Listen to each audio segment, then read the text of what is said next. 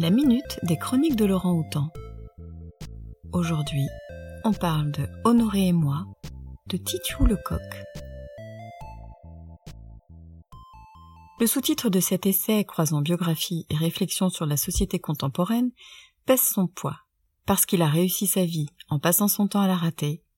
Balzac est mon frère. En effet, pourquoi s'intéresser à la vie de Balzac en 2021 Même si vous ne lirez jamais rien de la comédie humaine. Parce que son expérience d'entrepreneur et sa vie privée ressemblent à un destin du siècle. Un esprit pur, terré dans sa chambre mansardée Non, Balzac court après l'amour. Balzac court après l'argent. Il rachète une entreprise. Il la coule.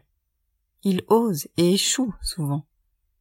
Paradoxal, il dépense une folle énergie pour réussir, mais cède à des achats compulsifs de fashionata. Amant décalé, fils de mauvaise foi, loser flamboyant. Complexe, inspirant, forcément touchant.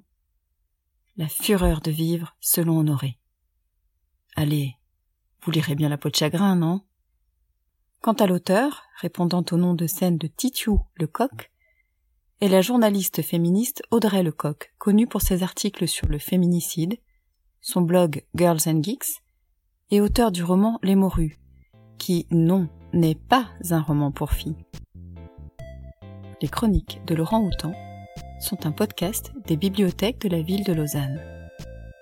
La chronique d'aujourd'hui vous a été présentée par Marilène.